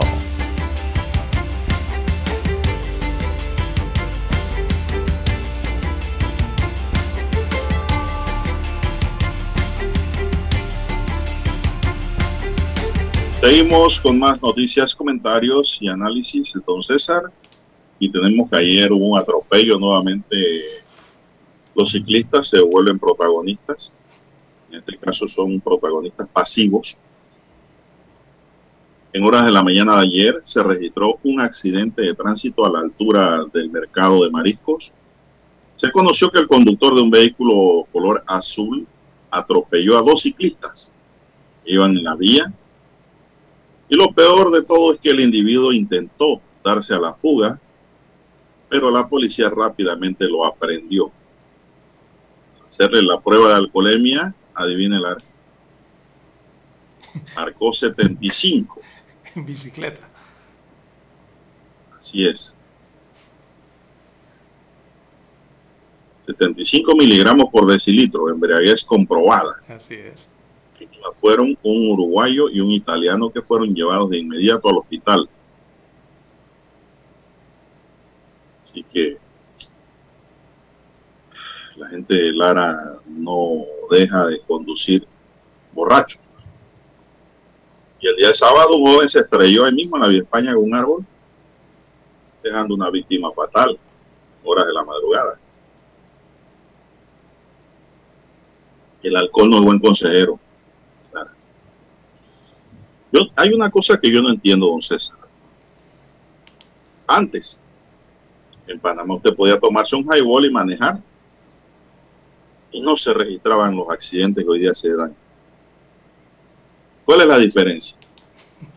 Ahora es prohibido tomar y manejar y hay más muertes. ¿Cómo se explica eso, Lara? Y de eso me habla gente adulta ya, gente muchos años. Me dice, no, pero Panamá usted salía, usted se tomaba su traguito y salía bien y llegaba a su casa y no había ningún problema. Tampoco habían boletas, no era prohibido. Hoy día es prohibido y hay accidentes. Usted que sabe tanto, Lara, de eso, ¿por qué eso ocurre? Bueno, don Juan de Dios, eso influye en muchas cosas. Influye en las condiciones de la vía, número uno el diseño de las vías, evidentemente, el mantenimiento que se le da a las vías, también influye el tema de la cantidad de vehículos que hay actualmente, don Juan de Dios. Hace años nada más habían, si acaso, 200.000, 300.000 vehículos.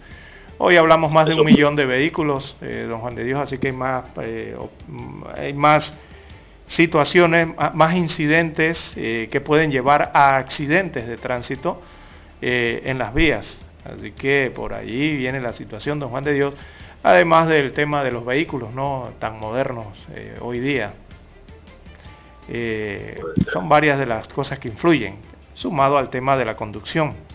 Eh, cómo se conduce, cómo, se, cómo, cómo está educado un conductor, ¿no? Para guiar, para conducir un automóvil.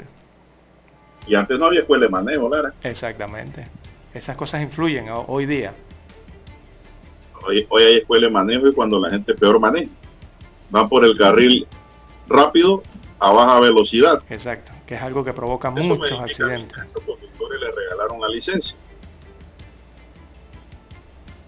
Así es, don Juan de Dios, eh, gente haciendo giros indebidos, ven la señalización, o, no sé, o, si, o, no sé si es que piensan que no existe señalización, eh, hacen maniobras indebidas en la calle que provocan accidentes de tránsito, sobre todo en vías muy, eh, muy concurridas y de velocidades altas, don Juan de Dios. yo he notado en la autopista, antigua autopista Reján La Chorrera, en los ensanches, eh, en lugares donde se va a 80 a 100 kilómetros por hora, hasta 110 kilómetros por hora. Eh, he visto a gente haciendo eh, giros en U indebidos, quiebres, o sea, girando hacia la izquierda o a la derecha de forma tan indebida, pasándose las líneas, dobles líneas amarillas continuas. Oiga, ¿qué no hace la gente en la carretera? Y todo eso son situaciones que pueden provocar incidentes o ya el accidente de tránsito, ¿no? Entonces allí es donde tiene que actuar las escuelas de manejo y tiene que actuar la autoridad del tránsito y transporte terrestre en tratar de mejorar esa situación, eh, sobre todo en la educación eh, vial de los conductores. Ese es un problema enorme que hay. Aquí entregan la licencia de conducir regularmente a los 18 años de edad, don Juan de Dios, te instruyen a los 18 años de edad supuestamente le pongo ahí ese supuestamente, y usted cumple 60, 70, 80 años de edad, y a usted no le vuelven a hacer otro examen de conducción. ¿A usted, ¿Cuántos exámenes de conducción usted ha hecho en su vida, don Juan de Dios? Uno. Nada más con el que sacó la licencia a los 18 años de edad, ¿verdad? Bueno, yo también nada más he hecho uno.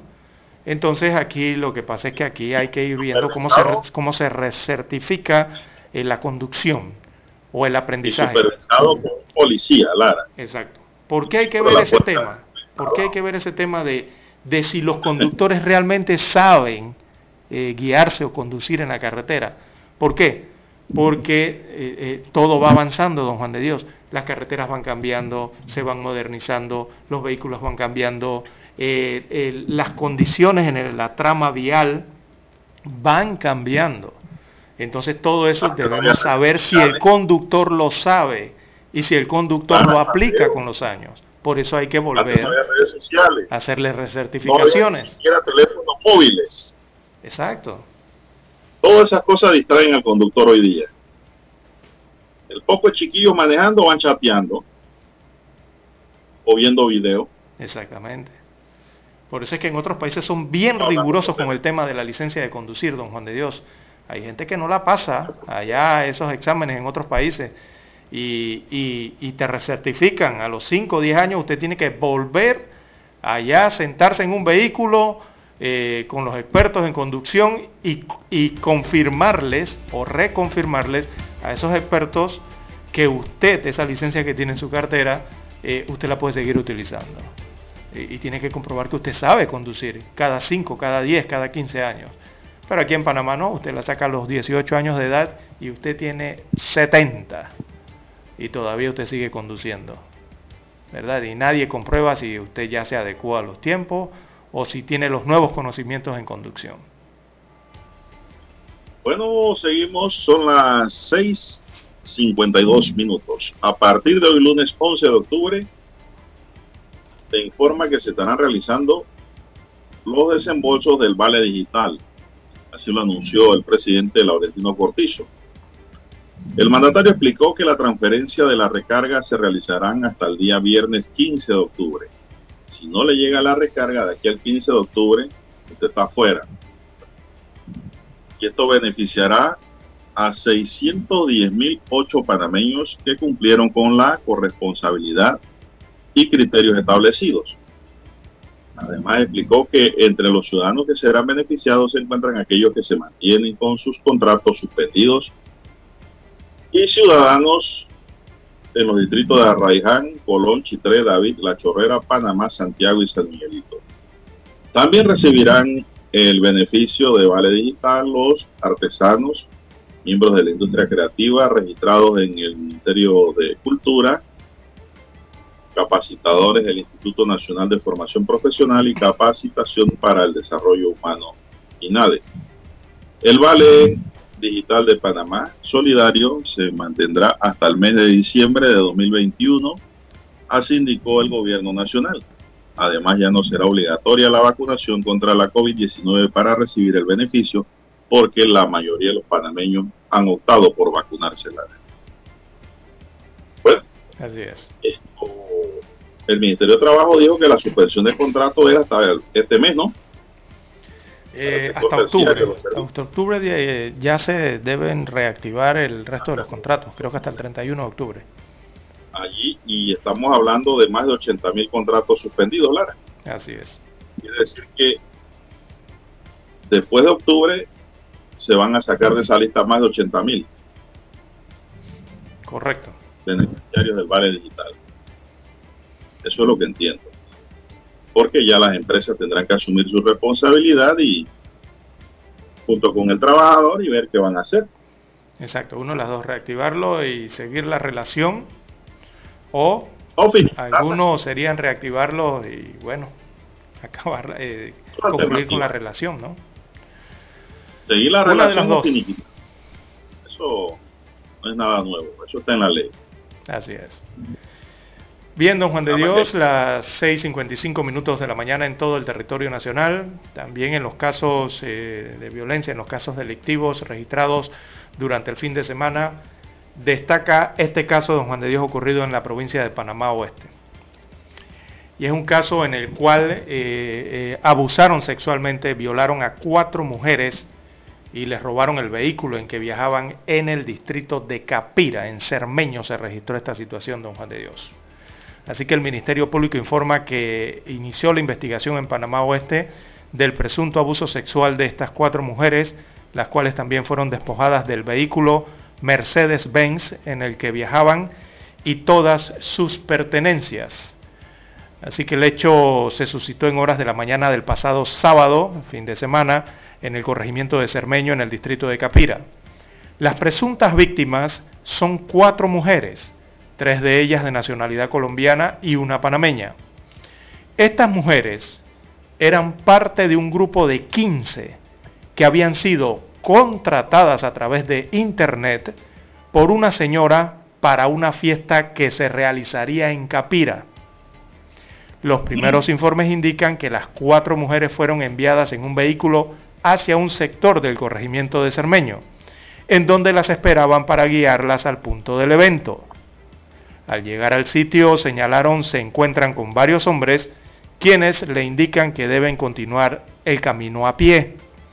Fuentes policiales informaron que la versión de las cuatro mujeres es que fueron abusadas sexualmente por los sujetos y luego abandonadas en el sitio. Para salir del sitio hacia el centro de Capira, debieron pedir ayuda al conductor de un camión de carga. Aun cuando el hecho se registró en horas de la mañana del sábado, no fue sino hasta pasado el mediodía eh, del día domingo, entonces que fue presentada la denuncia en el Ministerio Público. Así que las cuatro mujeres, luego de presentar esta denuncia, fueron llevadas a las instalaciones del Instituto de Medicina Legal y Ciencia Forense para su revisión médica. El Ministerio Público investiga eh, también eh, la golpiza propinada a otra persona, la cual fue dejada abandonada en un herbazal también. Así que se confirmó esta situación ocurrida en el distrito de Capira, en el corregimiento de Cermeño, en el cual eh, se habla del abuso sexual presuntamente de cuatro mujeres, tres eh, colombianas y una panameña, que habían sido contratadas dentro de otro grupo de 15 para la realización de una fiesta en este punto de la República de Panamá. Fueron contratadas a través de Internet, don Juan de Dios. ¿Pero qué tipo de fiesta? Bueno, esa es la gran pregunta. Si fueron contratadas a través de Internet, ya usted se imaginará qué tipo de fiesta era. Dele rienda a la imaginación. O, o, qué tipo de, de contratación era esta? Bueno, eso es lo que nos dice el reporte, ¿no? Así es. Bien, aparece entonces eh, las fotografías del, vehículo que fue luego, luego, fue abandonado en otro lugar, un Mercedes-Benz de estas camionetas lujosas. Y eh, bueno, el reporte entonces de este hecho ocurrido en Capira, en Cermeño. Entonces esto me indica, Lara, de que si las enviaron y ellas fueron es porque les habían pagado también por la red. Esa puede ser, sí. Los servicios. Correcto. si no pagan, no va, no se mueve nadie. Así mismo es. Ahí lo malo que veo es que los que dan estos servicios de actividad festiva con mujeres no mandan guardaespaldas, Lara. Hay que mandar un guardaespaldas armado para cuidar a las chicas. Así mismo es. Sí, no. Bueno, hay cosas allí que no sabemos y a lo mejor jamás sabremos sobre el hecho. Lo cierto es que hay una denuncia por violación cuatro mujeres y robo del vehículo con que fueron. Y pertenencias también, de ellas. Y las pertenencias, claro. Bueno, hay que ver allí con detenimiento cuando capturen al primero de ellos a ver qué dice. Bien, son las 7 en punto de la mañana, don Dani. Vamos a Washington. Esta es la hora. 7 AM. 7 horas. Omega Estéreo. 40 años con usted en todo momento. El satélite indica que es momento de nuestra conexión. Desde Washington vía satélite y para Omega Estéreo de Panamá, buenos días América. Buenos días América, vía satélite desde Washington.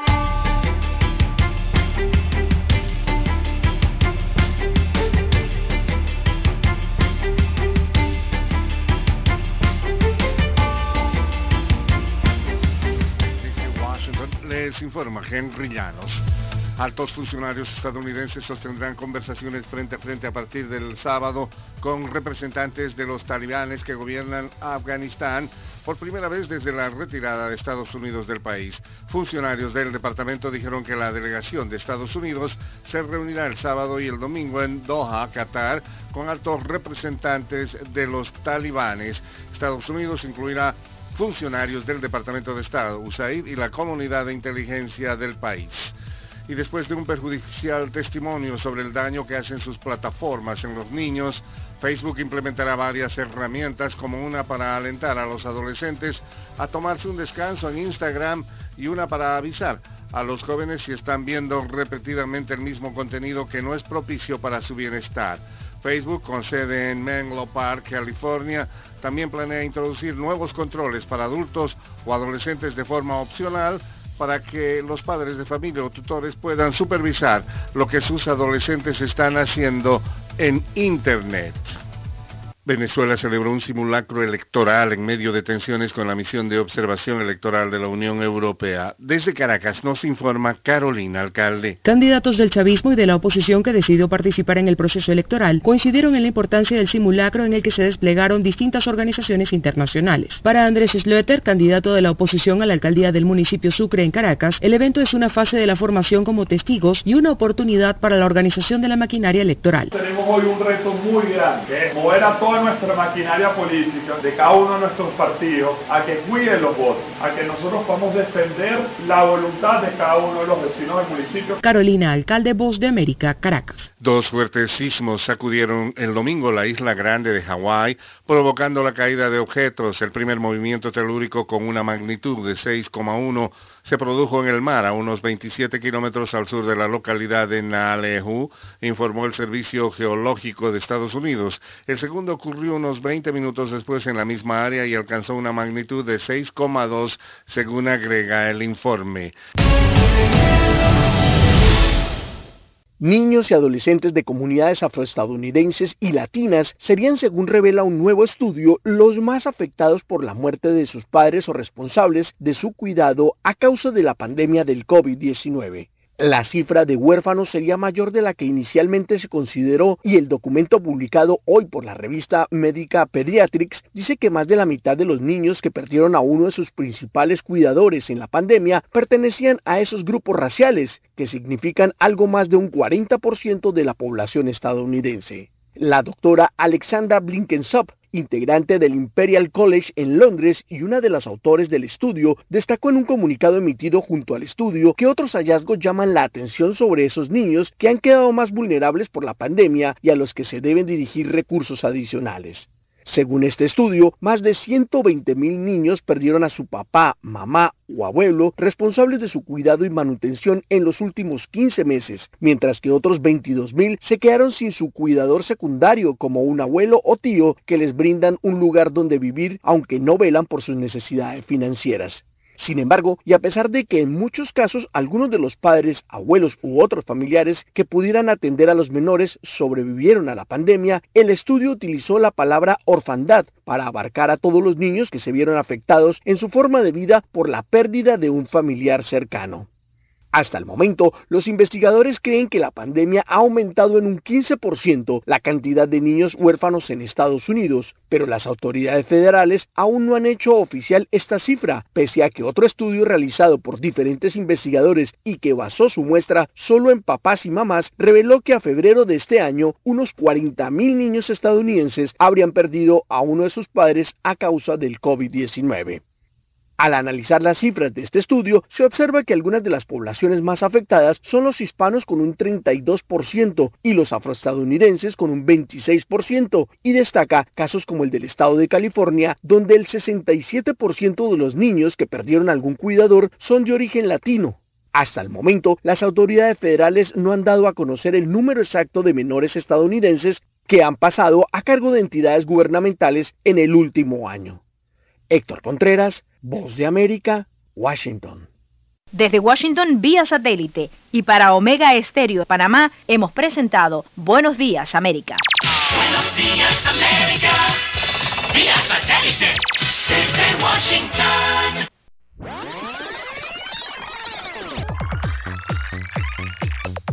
Omega Stereo tiene una nueva app. Descárgala en Play Store y App Store totalmente gratis. Escucha Omega Stereo las 24 horas donde estés con nuestra aplicación 100% renovada. Somos Omega Estéreo. 40 años siendo la cadena nacional en FM Estéreo, pionera en Panamá.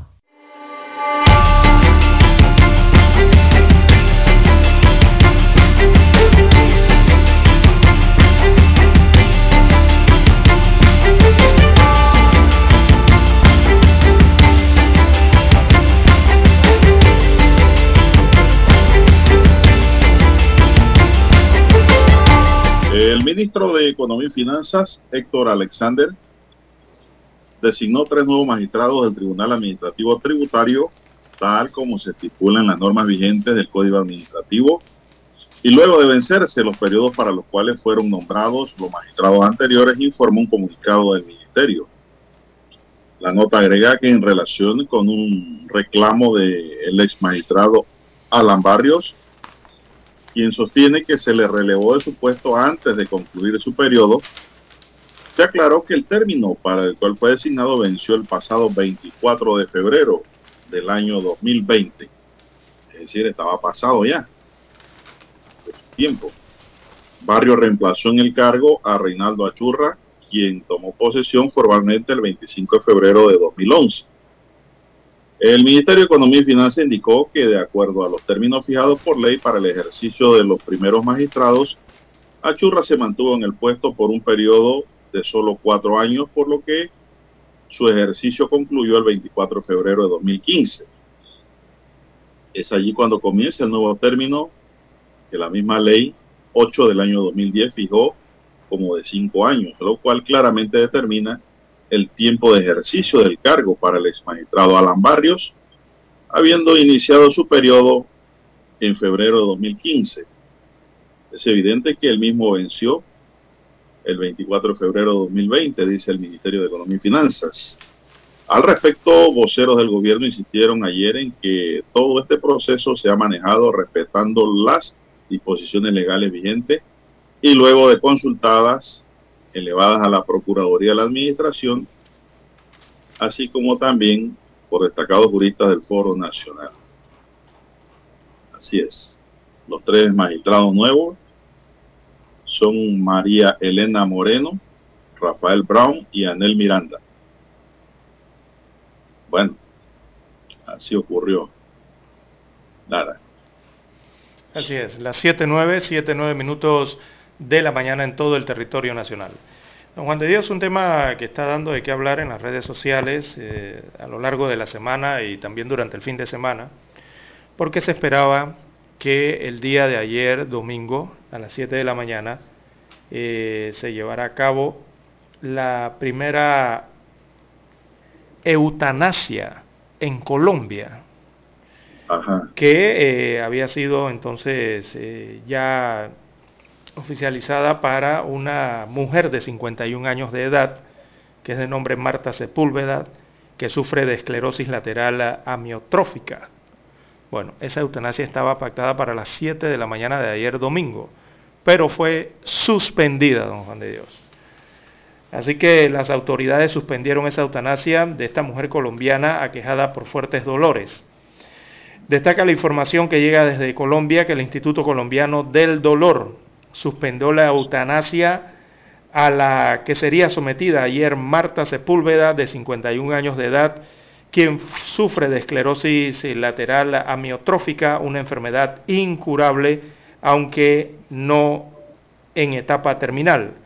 Así que los medios de comunicación de Colombia, entre ellos el diario El Espectador, de donde tomo la información, informaron que la resolución del instituto fue adoptada el pasado viernes 8 de octubre. Así que el Comité Científico Interdisciplinario para el Derecho a Morir con Dignidad a través de eutanasia del Instituto Colombiano del Dolor, según reunión del 8 de octubre del presente año, en la cual se revisó y analizó de nuevo la forma, de forma ampliada y suficiente la solicitud de la señora Marta Liria Sepúlveda, concluyó de manera unánime cancelar el procedimiento a morir con dignidad a través de eutanasia, programado para el 10 de octubre del 2021. Ese estaba programado para las 7 de la mañana. ¿Por qué traigo a colación la información? Porque durante la semana y sobre todo el fin de semana, en las redes sociales eh, se, mostraran, se mostraban los reportajes, eh, de, sobre todo de las televisoras colombianas, respecto esta señora Marta Sepúlveda, de 51 años, que había tomado la decisión de morir eh, voluntariamente y de forma digna el pasado, eh, perdón, para las 7 de la mañana del día de ayer.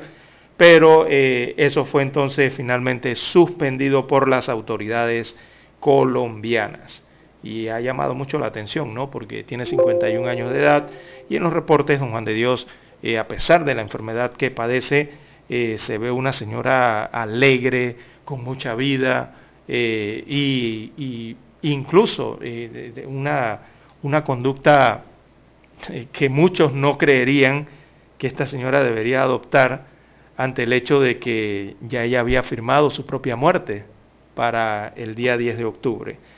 Así que, bueno, finalmente las autoridades actuaron eh, y suspendieron esa eutanasia. Eh, recordemos que recientemente en Colombia se aprobó una ley, no tiene muchos, creo que fue aprobada el mes pasado, eh, para adoptar el tema de la eutanasia como una de las medidas allá en Colombia eh, para morir, morir, con dignidad, ¿no? Bueno, esta señora ya había celebrado, Lara. Sí, claro, sí. Con su familia la eutanasia la semana pasada, antepasada, perdón, porque aquí estamos iniciando otra. Pero se suspendió esa medida en Colombia. ¿Usted qué piensa de eso? Bueno, la eutanasia existe en varios países, don Juan de Dios. Eh, Colombia está entrando a esta legislación innovadora también a nivel eh, mundial, eh, aplicándola en su país, en este país suramericano, ¿no? pero, don Juan de Dios, eso al final es una decisión muy personal, ¿no? De, de los pacientes. En el caso de esta señora, ella le explicó a su hijo, tiene un hijo de al menos unos 25 o 30 años, por allí está, eh, que deseaba morir ya en paz y no seguir sufriendo producto de la enfermedad. El hijo la apoyaba, don Juan de Dios. El hijo eh, entendió la situación que enfrentaba su mamá y eh, respetó la decisión que tenía la mamá de llevar esto a cabo por varios, hace varias semanas atrás y la apoyaba en este tema. La madre de esta señora sí no estaba de acuerdo. La madre aún vive y no estaba de acuerdo que su hija eh, adoptara esa decisión de morir eh, voluntariamente, de forma digna, como lo establece la ley de eutanasia en Colombia, eh, para esa fecha. Así que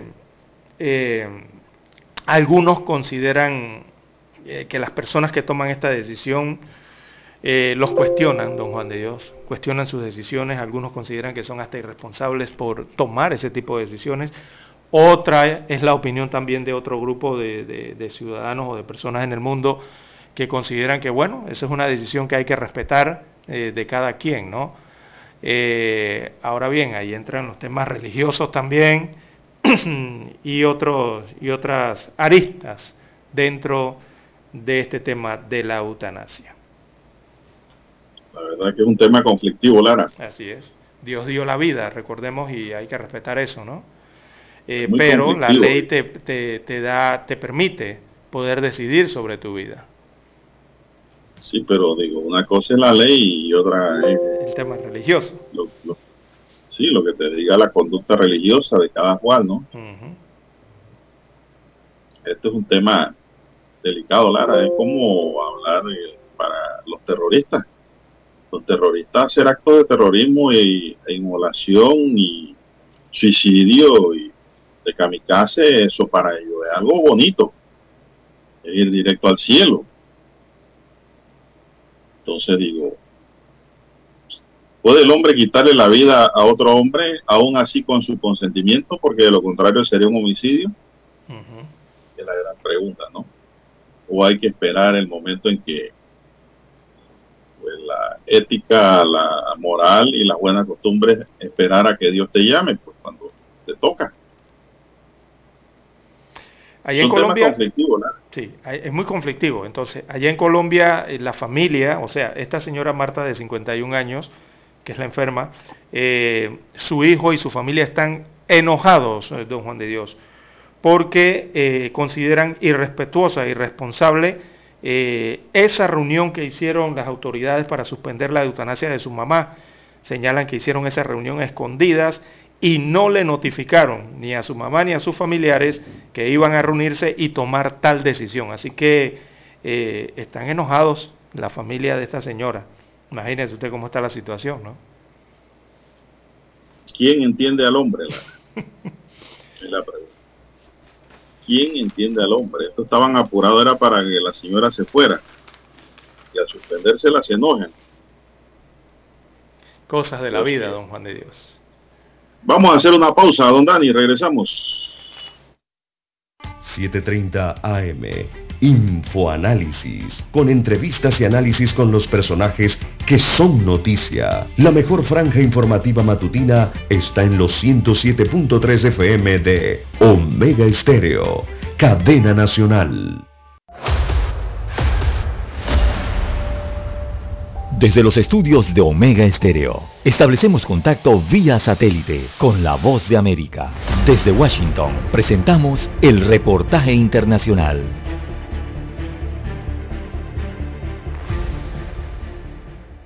Nicaragua está exactamente a un mes de la realización de los comicios generales para elegir al presidente, vicepresidente y diputados ante la Asamblea Nacional y el optimismo económico ha sido una de las banderas políticas enarboladas por el Frente Sandinista de Liberación Nacional para promover su campaña y conseguir votantes. En una entrevista reciente, el presidente del Banco Central de Nicaragua, Ovidio Reyes, elevó la previsión de crecimiento para todo 2021 de entre 4 y 6% a oscilar entre 5 y el 7%. Y si nos vamos a la tendencia que nosotros creemos podría tomar la economía en los siguientes trimestres, finalizaría la economía este año creciendo con un 7%. Pero sobre el optimismo oficial pesa una seria recesión económica que arrastra a Nicaragua desde el año 2018 y un panorama político amenazado con sanciones internacionales si el gobierno de Daniel Ortega no logra realizar el 7 de noviembre unas elecciones creíbles. Dos entidades internacionales especializadas, la Unidad de Inteligencia Económica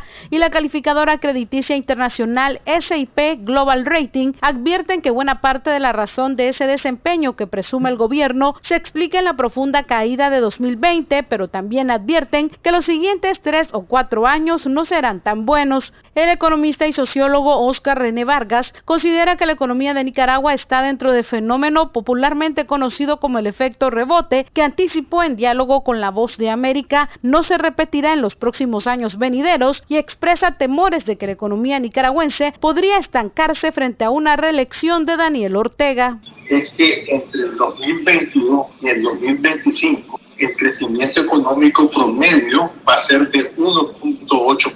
Es decir, que la economía va a estar estancada. Daliana Ocaña, Voz de América, Nicaragua. Escucharon vía satélite desde Washington el reportaje internacional. Para anunciarse en Omega Estéreo, marque el 269-2237. Con mucho gusto le brindaremos una atención profesional y personalizada. Su publicidad en Omega Estéreo. La escucharán de costa a costa y frontera a frontera. Contáctenos 269-2237. Gracias. Problemas de tierra, accidentes graves, reclamos a aseguradoras, incumplimientos de contratos, reclamos de herencias, todo asunto civil y penal, consulte al 6614-1445. Ahora contamos con el servicio de asesoría, confección de pliegos de cargos, impugnación y defensa en materia de contrataciones públicas. 6614-1445. Licenciados Juan de Dios Hernández Sanjur y Belkis Hernández Díaz. Omega Stereo tiene una nueva app. Descárgala en Play Store y App Store totalmente gratis. Escucha Omega Stereo las 24 horas donde estés con nuestra aplicación totalmente nueva. Omega Estéreo, 40 años innovando.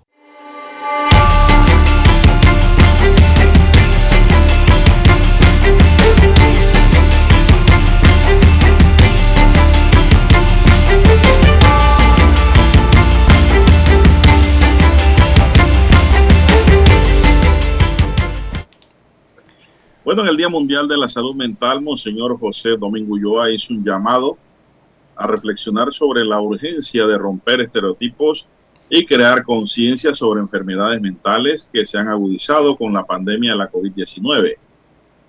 Ulloa señaló que es imprescindible que todos los sectores de la sociedad trabajen juntos para que la atención de salud mental sea una realidad para todos.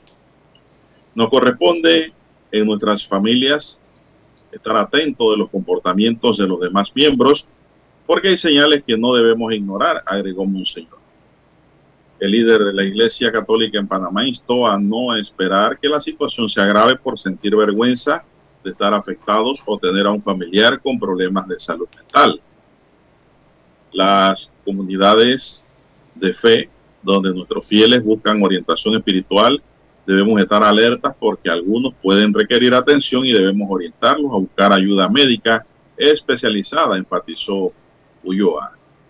Monseñor además dijo que el Estado a través de sus autoridades le corresponde garantizar que se amplíe el servicio de atención de salud mental y resaltó que en la actualidad el país cuenta con el Instituto de Salud Mental, INSAN, camas en hospitales generales y equipos de salud mental en centros de salud que deben ser reforzados. Señaló también que como país debemos esforzarnos en el establecimiento de políticas públicas en salud mental para contar con los especialistas, las instalaciones y equipos técnicos necesarios para que los sectores de la población que históricamente están marginados y excluidos no queden en las calles y avenidas o encerrados en un cuarto de nuestro hogar, sino que sean atendidos integralmente y de ser posible de manera preventiva. Por su parte, Juana Herrera, directora del INSAN, explicó que hay muchos factores que pueden causar una enfermedad mental. También pueden haber factores biológicos como un trastorno cerebral o una lesión, consumo de una droga o tener una enfermedad seria como cáncer, haber sufrido pérdidas, tener pocos amigos o sentirse solo o aislado. Herrera indicó que son muchos los trastornos o enfermedades mentales a los que pueden enfrentar un individuo como suele ser los de ansiedad, pánico, trastorno obsesivo compulsivo y fobias. También la depresión, la bipolaridad, los de ánimo, alimentación y de personalidad. Señaló la importancia de no automedicarse, a acudir a un especialista para ser atendido, dijo la directora, don César. Así es, don Juan de Dios, y, hay una preocupación seria al respecto. Si, a nivel de los adultos eh, hay preocupación, usted se imaginará lo que está ocurriendo a nivel de los eh, niños y adolescentes y los jóvenes, ¿no? Que también es otro grupo importante eh, de la población, eh, sobre todo que han sufrido más este tema de encierros, me parece a mí que los, los niños y los adolescentes. Eh, producto de que no hay escuela, evidentemente eh, están en clases virtuales, están más tiempo en, casa y producto de la pandemia han quedado un poco más encerrados, como decimos en buen panameño. También hay un informe respecto a este tema publicado por la UNICEF, eh, don Juan de Dios, en el Día Mundial de la Salud, como usted bien señala, y ese informe de la UNICEF eh, destaca que en 8 de cada 10 hogares en Panamá, los cuidadores o padres de familia expresan preocupación por el impacto de la pandemia en la salud mental de los niños.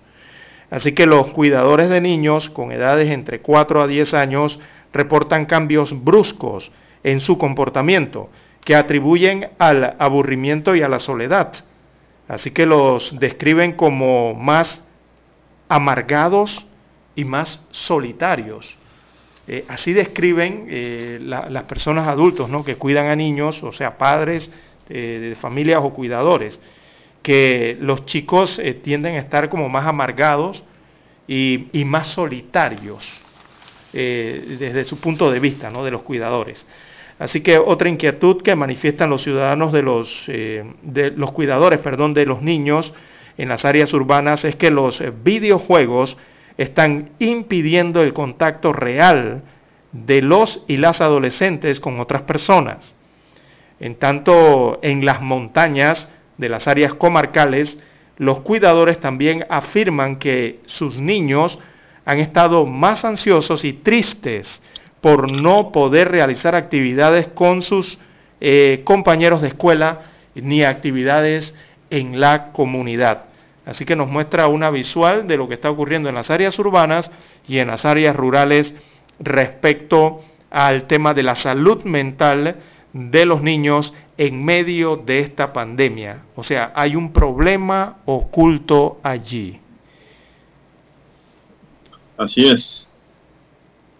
Bueno, dice también eh, Juana Herrera que no hay que automedicarse, acudir a un especialista. Si padece de estrés, debe relajarse contar hasta 10, hacer ejercicio de respiración y de ser necesario buscar ayuda a tiempo. Bueno, se nos acabó el tiempo, señoras y señores. Daniel Arauz nos acompañó en el tablero de controles en la mesa informativa.